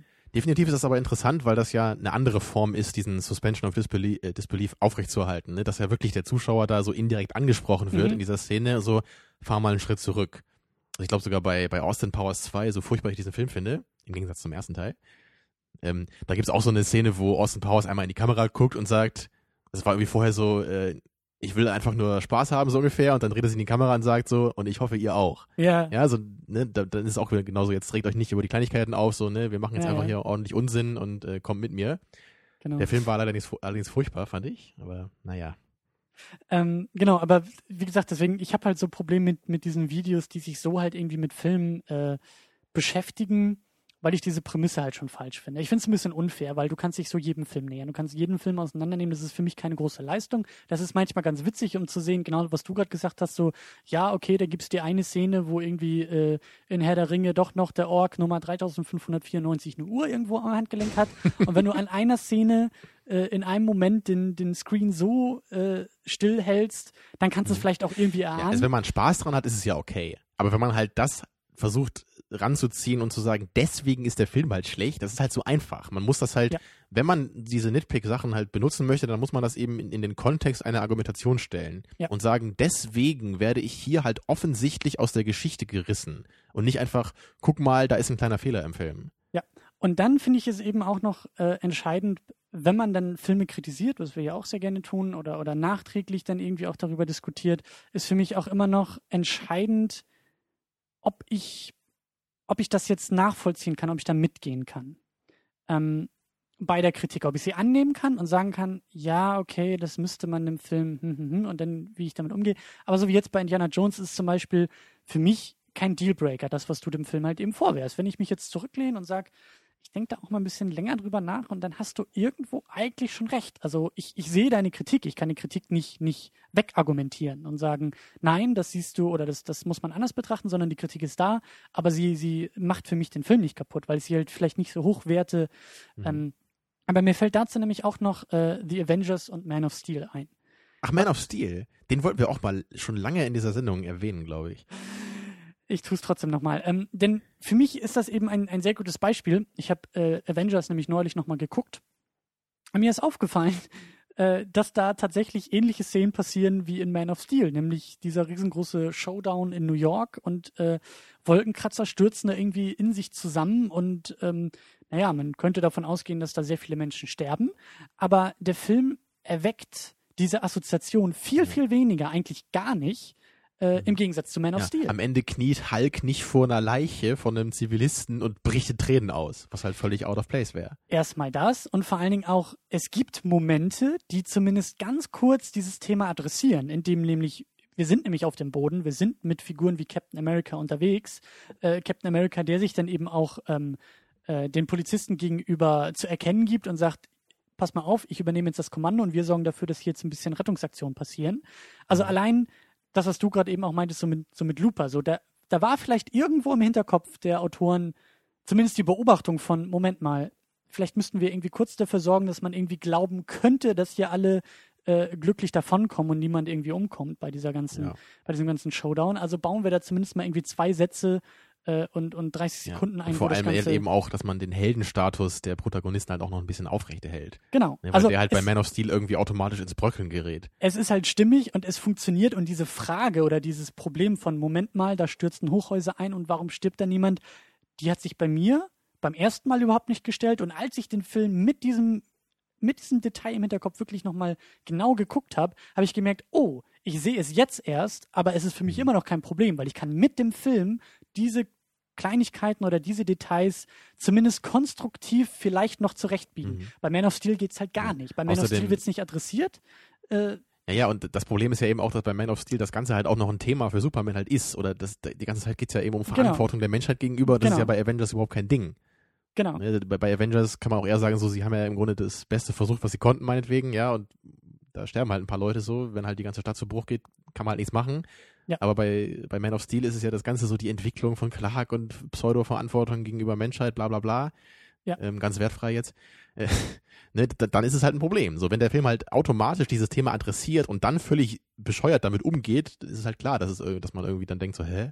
Und das ist für mich auch schon der oftmals angesprochene Unterschied zwischen Realismus und Glaub- Glaubwürdigkeit. Ich will keine realistischen Filme, ich will glaubwürdige Filme haben. Mhm. Indiana Jones ist höchst unrealistisch, aber für meinen Geschmack sehr glaubhaft. Ja, was halt eben auch durch diese große Stimmigkeit eben auch Genau, kommt. Und auch schon, wie du gesagt hast, allein durch diese Eröffnungsszene, wo wir, wo wir schon sofort in den ersten Minuten Stimmung und Gefühl für Figuren und für, für ähm, ja, Gesetzmäßigkeiten in diesem Film und in diesem Universum genau. bekommen. Die Gesetze der Physik sind halt eben ein bisschen lockerer da. Zumindest bei Indiana ja, Jones. Aber sie sind noch da. Genau. Und, und ähnlich ist es auch bei den Avengers. Also der Film schafft es eben, äh, seine eigenen Regeln und Gesetzmäßigkeiten sehr konsequent irgendwie aufzuzeigen. Und wie du gerade gesagt hast, Man of Steel schafft es in der ersten Hälfte, um sie dann komplett zu brechen und Ja, und dann, ad absurdum zu führen. Und dann ist es auch kein Nitpicking mehr, was wir da betreiben, sondern dann können wir mit dem Film gegen den Film argumentieren. Und das ist für mich eigentlich das, was Filmkritik äh, am ehesten ausmacht.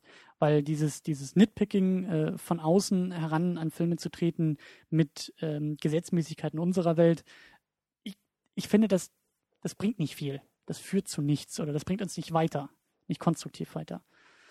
Ähm, ja, ich glaube, das war mal sehr wichtig, dass wir das irgendwie einmal durchdiskutieren. Ja, das wollte ich auch gerade sagen. Ich habe das Gefühl, dass Selbsttherapie. Ja, das brennt haben. schon lange auf der Seele, das muss man ja irgendwie auch mal klarstellen, weil das ja einfach auch ein unglaublich wichtiges Thema eben in Bezug auf Film ist. Wenn man ja. Filmfan ist, dann muss man sich über kurz oder lang damit wirklich mal auseinandersetzen ja. und dann eben einfach mal aus sich selber überlegen, so wann ist es für mich ein Problem und wann nicht und wie kann ich damit argumentieren, also vor allem sinnvoll argumentieren. Genau. Ja, so viel erstmal zu Indiana Jones. Ja, aber es freut mich, dass dir der Film gefallen hat. Ja. Dass du nicht sagst, ach, was für ein Schnickschnack. Also der hat ja, also da hättest du im Vorfeld ja eigentlich schon die Checkliste abhaken können. Also er ist aus den achtzigern, ist ein Abenteuerfilm. Harrison Ford spielt Han Solo mit Hut und Peitsche. Bevor du mich kanntest, da wusstest du gar nicht, was die achtziger sind, Christian. Ich habe davon schon mal gehört, ja. Da gab es doch für dich nur Pre- und Post-Scrubs, oder?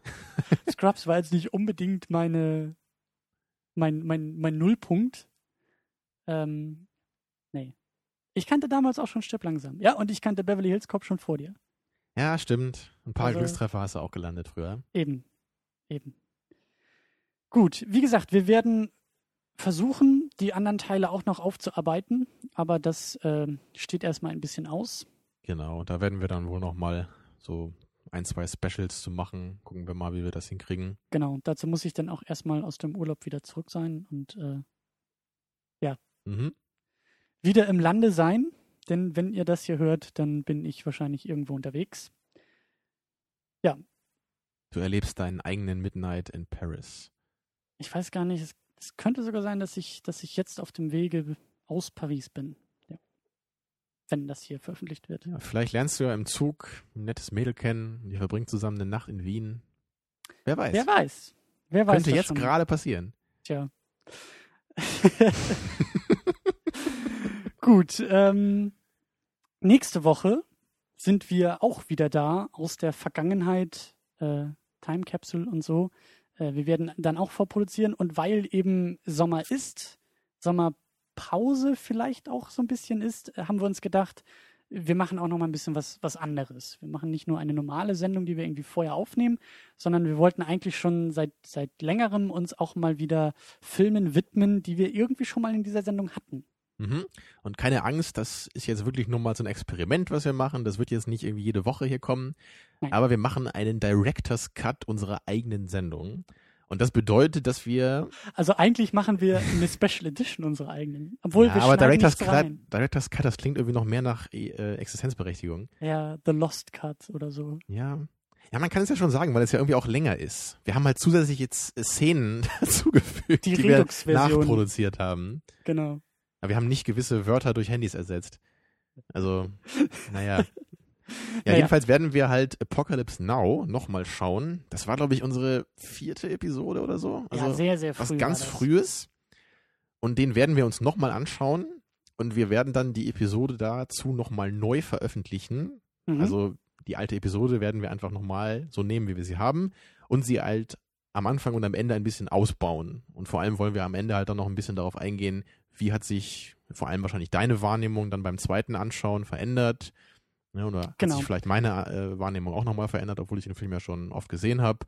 Oder wie stehen wir heute zu den Meinungen, die wir damals in der Sendung geöffnet, äh, äh, vertreten haben? Mhm. Das wird dann die, wahrscheinlich so zwanzig Minuten oder eine halbe Stunde am Ende nochmal sein. Genau, so stellen die, wir uns das vor. Die Idee ist vor allen Dingen, also das sind zwei Aspekte, weil ähm, die Sendung ja mittlerweile zumindest bei iTunes aus dem Archiv äh, schon verschwunden ist. Also haben vielleicht auch die Leute, die die Sendung noch gar nicht kennen, die Möglichkeit, sie kennenzulernen. Äh, uns war aber eben auch wichtig, ähm, dass wir noch etwas Neues dazu machen und vor allen Dingen wollten wir nicht eine komplette Sendung zu einer zu einem Film machen, den wir irgendwie schon mal gesehen haben, weil wir uns höchstwahrscheinlich dann doch wiederholen würden. Und genau. wir wollen unsere Sendung vorher selber auch nochmal hören, dass wir wissen, was wir damals irgendwie auch gesagt und äh, empfunden anbieten, haben. Ja.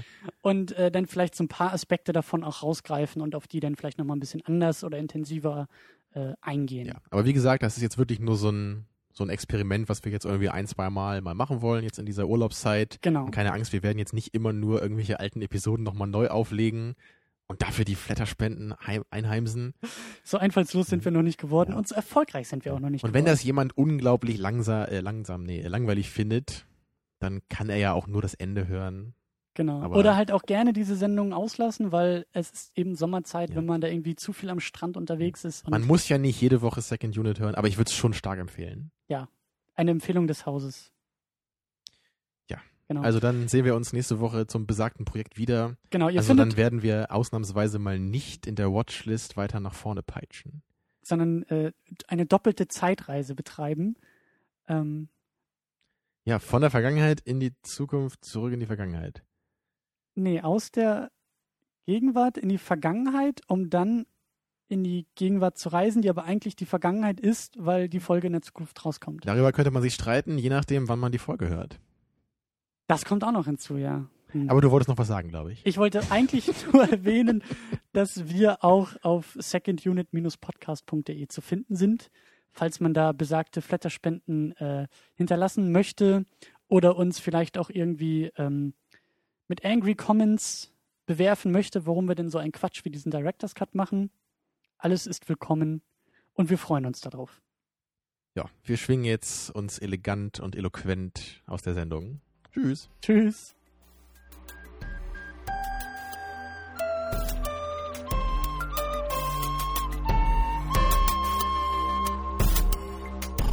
Second Unit. Second Unit.